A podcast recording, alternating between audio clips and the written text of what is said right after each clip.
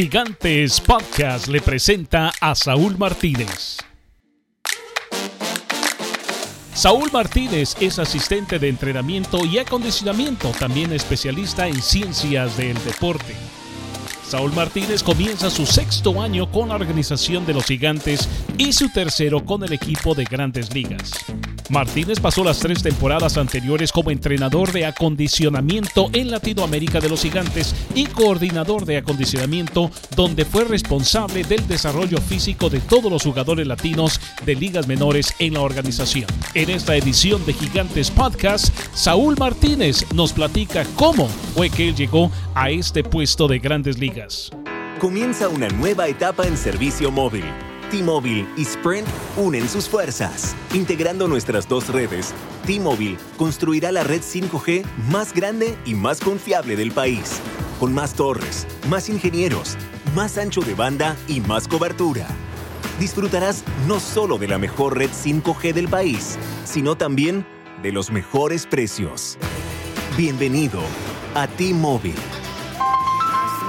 En esta edición de Gigantes Podcast vamos a conversar con Saúl Martínez. Él es asistente de entrenamiento y acondicionamiento y también especialista en ciencias del deporte. Saúl, ¿qué tal? ¿Cómo estás? Muy bien, Erwin. ¿Y tú cómo has estado? Un placer. Pues, muy bien aquí. Platícame, este, el título que yo acabo de, de leer es impresionante, pero si nos pudieras explicar en realidad cuál es tu funcionamiento con los Gigantes. Pues... Um... Tengo dos, como dos cargas. Trabajo con, con los muchachos en cuestión de, de entrenarlos. Um, corro con ellos, los pongo a hacer pesas, hasta a veces en, hago las pesas con ellos. Y sigo la rutina de que ellos hacen dos o tres veces a, a la semana. Y me tengo que dar cuenta del, de la carga que tal vez te, tengan en el, en el play, en el juego, o tal vez con la práctica. Y prácticamente hacer el ajuste del entrenamiento que ellos hacen conmigo a cuestión de eso. So, esa parte de, de, de, de conditioning. Ahora, parte de, de como de ciencia deportiva, con eso yo me encargo mucho de la hidratación, asisto un poquito con la nutrición, um, y también con el, el, el tema grande ahora es workload management, que es la carga de juego a juego, y más o menos conllevándome con los muchachos en, en cuestión de hablando con ellos, viendo los números, y a ver si no están subiendo mucho de carga de juego a juego, y si están subiendo mucho de carga, qué tipo de recuperación le podemos dar para que ellos estén listos para el siguiente juego, la próxima noche. ¿Es esto que tú este, empezaste a hacer por accidente o era algo que tú querías hacer cuando estabas creciendo? Cuando yo estaba chiquito, uh, yo fui a la Universidad de Santa Bárbara y yo quería ser como doctor, doctor médico, y...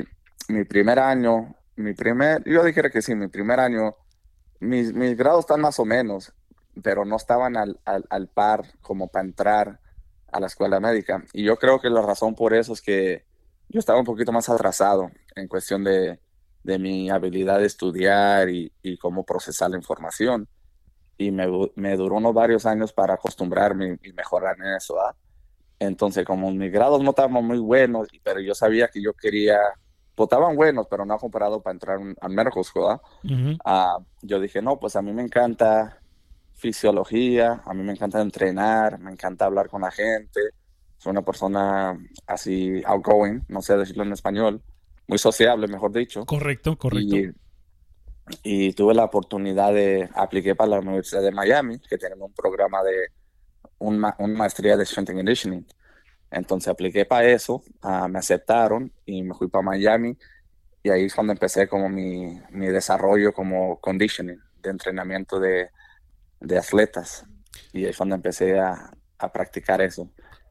Y luego así más o menos como entré a Strength and Conditioning, pero luego um, hubo la oportunidad, se me hace que al fin del dos mil diecisiete, entonces empecé trabajando con el equipo de Grande Liga como de ciencia deportiva el dos mil dieciocho. ¿Tú de dónde eres? ¿Tú naciste aquí en los Estados Unidos? Sí, yo, yo nací aquí en los Estados Unidos. Nací en una... Pues me crié en, en Los Ángeles, en una ciudad que se llama Southgate, California. Es uh, prácticamente puros latinos. ¿Tus papás son de, de México? Sí, mis padres son de Durango. De Durango. Durango, México. ¿Cuántos, uh, cuántos hermanos son en tu familia? Yo soy el menor de, de cuatro. Tengo dos hermanos mayores y una hermana mayor.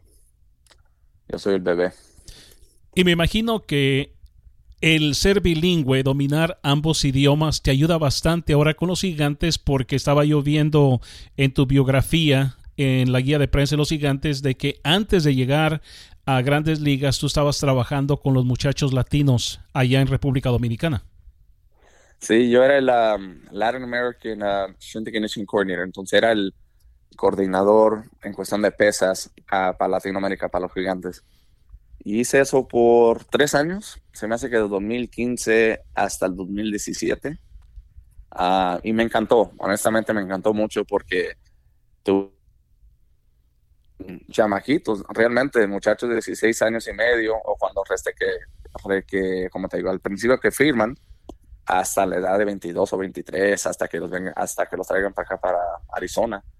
Y realmente fue una oportunidad muy, muy, muy bonita, porque toda la gente que está allá en la Dominicana en realidad quiere lo mejor para estos muchachos y no ven a estos muchachos como, como nomás como peloteros o como nomás parte de la organización, una persona que pudieran ayudar, pero los ven como, como hijos o como hermanos, y en realidad los tratan así, les, les dan apoyo, les dan buenos consejos, y yo me alegro de, de ser parte de eso, de ayudar con eso. Y ahora ver a muchachos así como Adón, que está ahorita en el forty man, a Moronta, que yo conozco desde que estaba más pequeño, y verlos desarrollar como están. Este es tu sexto año en la organización de los Gigantes, pero solamente tu tercero con el equipo en Grandes Ligas. ¿Cómo se presentó esa oportunidad de hacer el cambio de ligas menores a llegar al elenco de Grandes Ligas? Pues yo estaba, actually, yo estaba en la República Dominicana cuando recibí una llamada del departamento de la Grande Liga de que había una posición como que disponible y que les gustaría que aplicara para la, para, la posi- para la posición. Y yo me sorprendí, honestamente, como yo dije, wow, yo ni tenía pensamientos de que, yo dije, wow, yo todavía estoy en la Dominicana, me faltan muchísimos años para llegar allá. Y me dieron una llamada de que estaban interesados de que yo aplicara para la posición. Y yo realmente, yo lo dudé, lo dudé por un rato, dije, no, yo, yo estoy muy cómodo aquí en la Dominicana, estoy haciendo buen trabajo, y me daba un poco de miedo hacer esa transición, ¿eh? Uh-huh. O tomar ese riesgo. Pero dije, no, hay mucha gente que les encantaría esta oportunidad, y ¿sabes qué? Si, si yo fallo, yo fallo, pero por lo menos lo intenté, ¿verdad? Y, y gracias a Dios, ya tengo tres años con la organización, o digo, en esa posición. Pero yo digo de que si uno no toma el riesgo, o uno no cree en uno mismo, o tiene esa confianza en uno mismo, uno no lo va a hacer. Y a veces uno tiene que quitarse esa, esa duda para, para, para que todo salga bien. Cuando recibiste la llamada de Grandes Ligas que, que te habían aceptado, ¿cuál fue tu reacción? Uh, me, sorpre- I was, ¿cómo te digo? me sorprendí. Y al mismo tiempo, excited, no lo sé decir en español, pero como... Estabas, estabas emocionado. Estaba emocionado, emocionado, como le llamé a mi mamá, a mi papá, a, a mi profesor, you know, de, de, de mi maestría. Y dije, wow, como es una bendición, y ahora trabajar hasta más duro. Porque yo sé que muchas veces si uno habla con los, con los peloteros de Grande Liga, los latinos, lo que te dicen muchas veces... Digo, no, no es fácil llegar a, llegar a la Grande Liga, ¿verdad? Pero es más difícil mantenerse en la Grande Liga que es llegar a la Grande Liga. Y es una cosa, la mentalidad mía tiene que decir, ok, estoy trabajando duro, pero tengo que trabajar hasta más duro. Cuando tú trabajas con los um, peloteros latinos, este, ¿trabajas con todos al mismo tiempo o hay algunos que requieren tu atención individualmente? Pues... Depende, depende el, el muchacho y, y también la experiencia o el, el tiempo que ellos tienen, ¿verdad? Entonces, como con Cueto, yo trabajo con Cueto personalmente, y cuando él hace su ejercicio, yo los hago con él, y a veces yo aprendo de él o él aprende de mí, pero a mí me gusta trabajar y darle cien por ciento mi atención como de motivación, porque a él es, él es una, un tipo de persona que a él le gusta que uno esté sudando, trabajando, y, y, y lo ven a uno que, como, como te digo, yo trabajando y yo sudando, lo motivo más a él y le, y le da más ganas de trabajar. Y parte de mi trabajo es quitarme ese ego de que no, no, tú tienes que estar haciendo los trabajos que yo estoy haciendo, el ejercicio que yo te digo. Y en realidad no es eso. En la realidad es, estos grandes ligas, la mayoría saben lo que están haciendo. Y el gran cargo mío es motivarlos y estar ahí para ayudarlos y apoyarlos en sus carreras. Y haciendo eso con él, con Cueto, así apoyándolo, haciendo ejercicio con él, eso ayuda, porque luego él le da más ánimo y, y, y mete más, más, mete mano, como dicen, trabaja más duro, ¿verdad? Y con otros con otro latinos que tal vez apenas están subiendo, uno a veces les enseña ejercicios. Y luego ellos también te enseñan a ti, pero dependiendo el rango, tú le das más libertad y a otros tal vez no les das tanta porque los quieres guiar un poquito más. Me imagino que eso se aplica, por ejemplo, Cueto es un veterano, él tiene tantos años en grandes ligas, él conoce su cuerpo, él sabe lo que tiene que hacer. Un Melvin Adón, por ejemplo, a él es al que tú tienes que guiar y enseñarle los ejercicios. Así mismo, así porque, digo, para mantenerse diez años en la grande liga, uno tiene que tener la mente así constante. Y es la cosa, tener una rutina, un plan, un plan de acción, ¿verdad?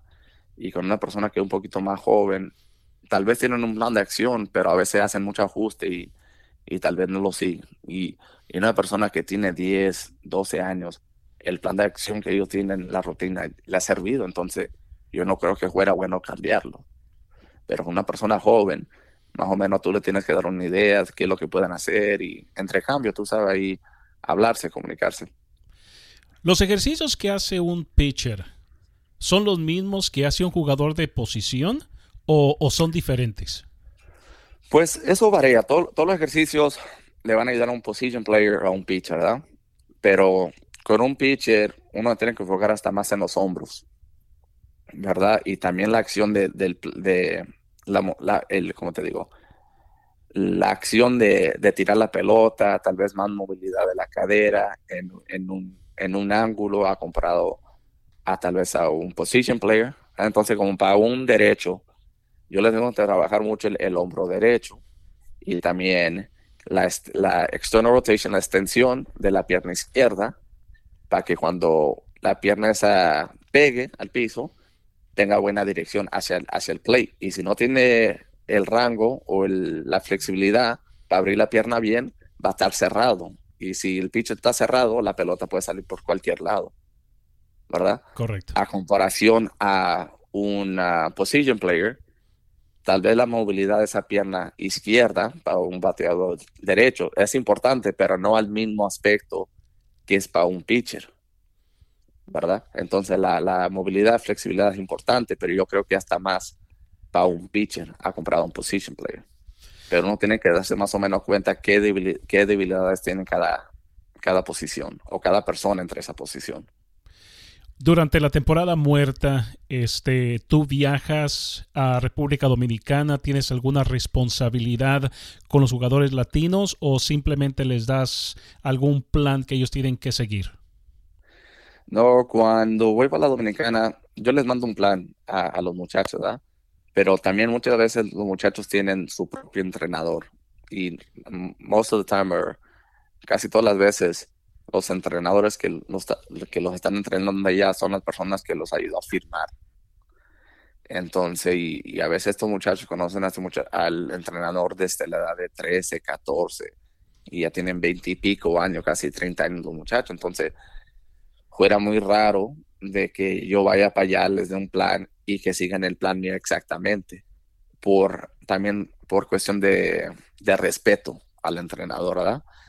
Entonces, cuando yo voy para la Dominicana, yo les doy una base de ejercicios, pero también hacen el ajuste con el entrenador que, ten, que tienen allá para, para hacer todos los ejercicios. Entonces, yo voy para allá con la mente abierta para verlos más físicamente, hablar con ellos, para ver cómo se sienten de condición, de resistencia, digo, de fuerza, de movilidad.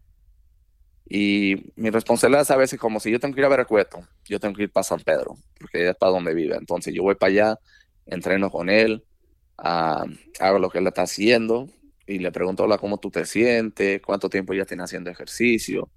¿Qué, ¿Cómo lo aumentaste al peso? cómo está la soltadera, cómo te sientes el brazo, ya tiraste bullpen, no has tirado bullpen, o si me voy a juntar con este, con Adón. Adón viene al play, viene al estadio de la Liga Menores allá, lo trabajo ahí, le pregunta cómo estás tirando en casa, no estás tirando en casa, o tal vez a un muchacho como Wandy Peralta, le digo, oye, Wandy, ¿cómo va todo por allá en Santiago?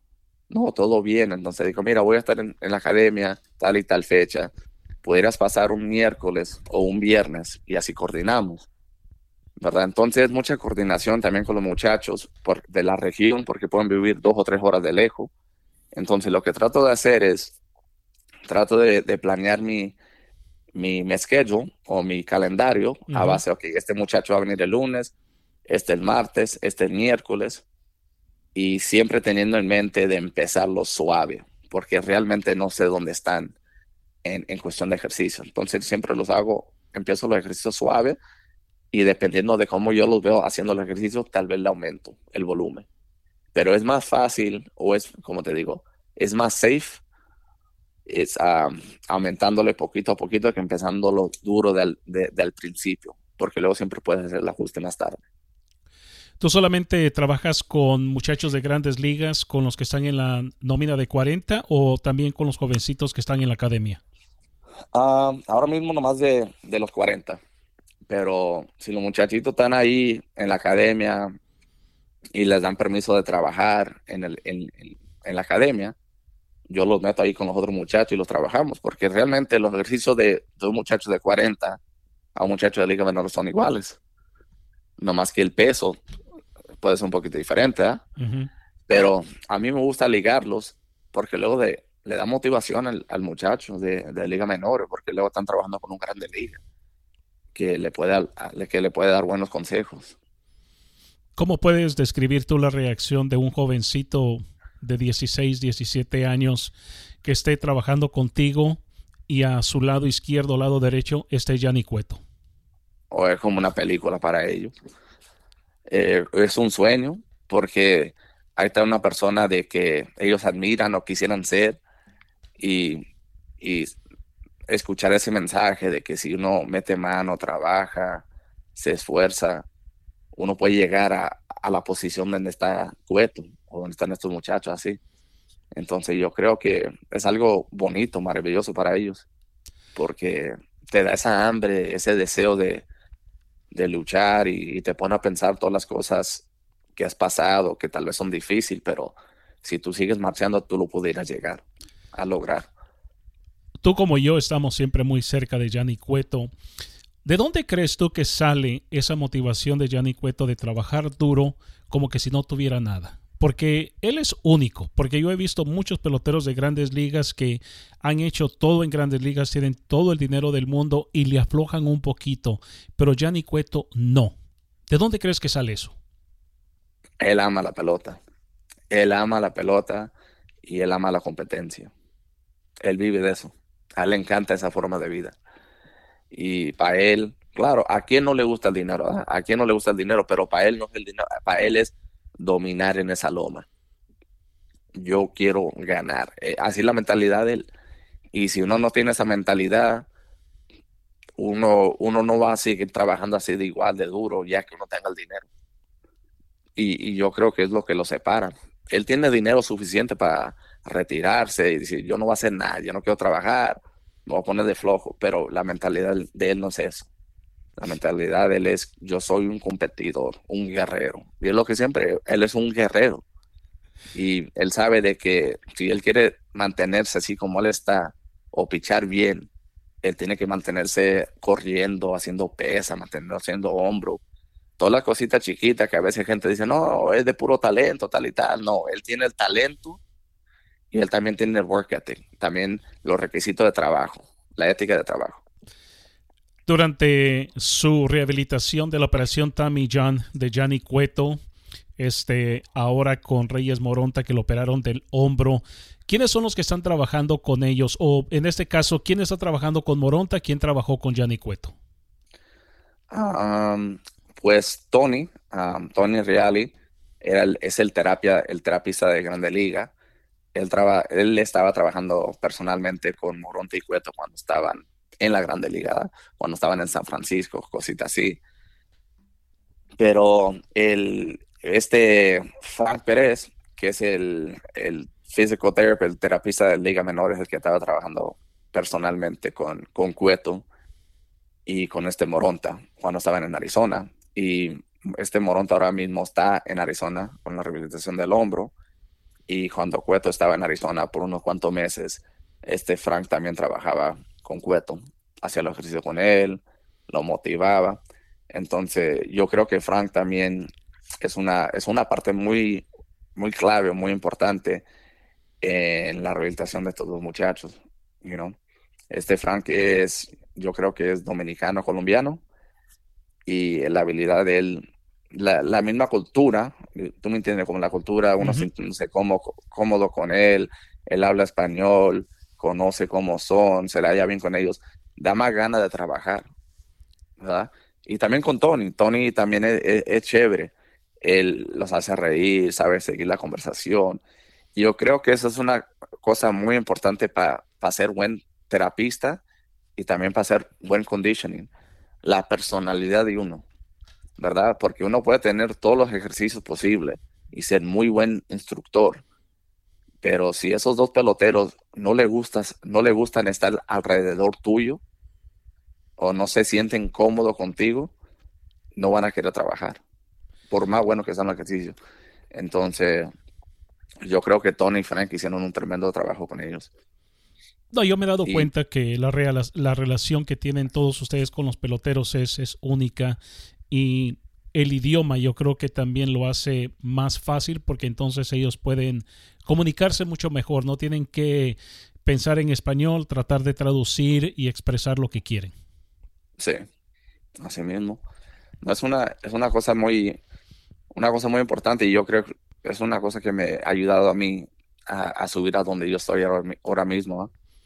Tener ese, pues primordial la, la cultura, que yo soy mexicano, soy latino, pero el español, el español se me hace ya mucho más fácil, a comparado cuando fui a la Dominicana en mi primer año, en el dos mil quince, yo hablaba español full, pero no igual a como lo estoy hablando ahora, porque antes lo tenía que pensar más, porque la educación de, de mis padres, ellos no pasaron de, de elementary. Entonces el, el idioma, el español que ellos me estaban enseñando era de puro campo, de rancho, porque mis padres son de puro rancho.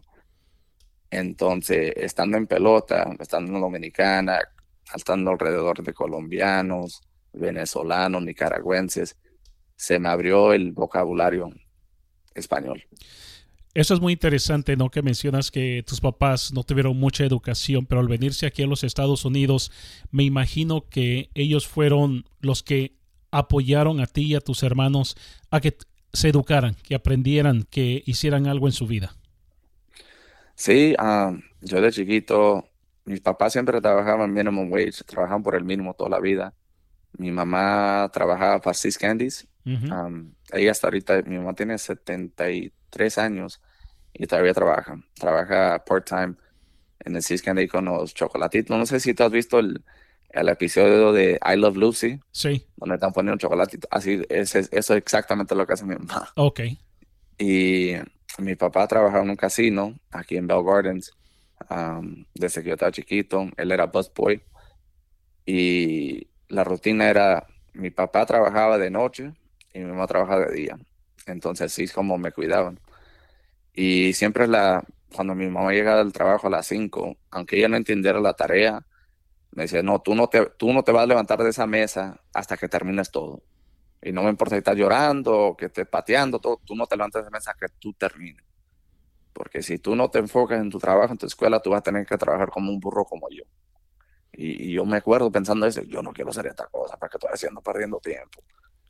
Pero luego ya con el tiempo, uno se da acostumbrando a, no, yo tengo que hacer esto, porque si no hago esto, entonces no voy a tener buen trabajo.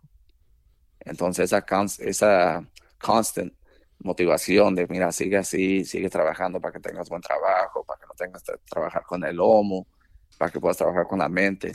Es una cosa que me ha ayudado mucho. Y le- Pero realmente sí trabajo con el lomo porque estoy haciendo peso todo el tiempo, ¿eh? Pero... pero es diferente. Es pero diferente. es diferente, es diferente, ¿eh? Pero es una... Pero es una cosa que siempre me pongo a pensar, de que es mejor tener la opción de qué trabajo te gustaría hacer, ¿verdad? Y, y tener esa oportunidad, porque ellos vinieron a este país para, para darme la oportunidad a mí y para mis hermanos de desarrollar una carrera que nos guste y no nomás algo que nos pague nomás por pagar, ¿verdad? O que, te, o que tenemos que hacer a, a fuerza. ¿En qué trabajan tus, uh, tus hermanos? Uh, mi hermano mayor... ahora es troquero. Antes trabajaba de sales rep para seven up, uh-huh. Pero mi hermano mayor ahora es troquero para una compañía de cemento.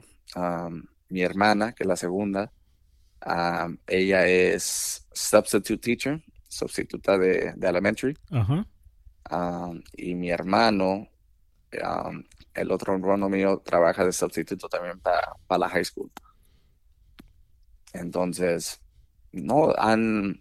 mi hermano el mayor no se graduó de la high school, pero la habilidad que él tiene de, de reconocer, como de meterse en cualquier área y, y, y lograrlo, él lo ha hecho, ¿verdad? Él, él siempre ha trabajado desde la edad de dieciséis, diecisiete, no, hasta menor. Ya de los catorce, quince estaba trabajando en construcción, ayudando con eso, aprendiendo de eso. Y mi hermana, ella se graduó en español, fue en la Universidad de Long Beach, agarró su undergrad en español y se, se puso a estudiar. Digo, se puso a, a ser maestra, igual uh-huh. como mi hermano. Gigantes Podcast le presentó a Saúl Martínez, asistente de entrenamiento y acondicionamiento y especialista en ciencias del deporte. Muchas gracias por escuchar Gigantes Podcast, presentado por una gentileza de T-Mobile. No olvides de darnos una calificación, opinión y compartir el podcast con tus amigos y familiares. Para conversaciones más exclusivas, suscríbete a Gigantes Podcast ahora.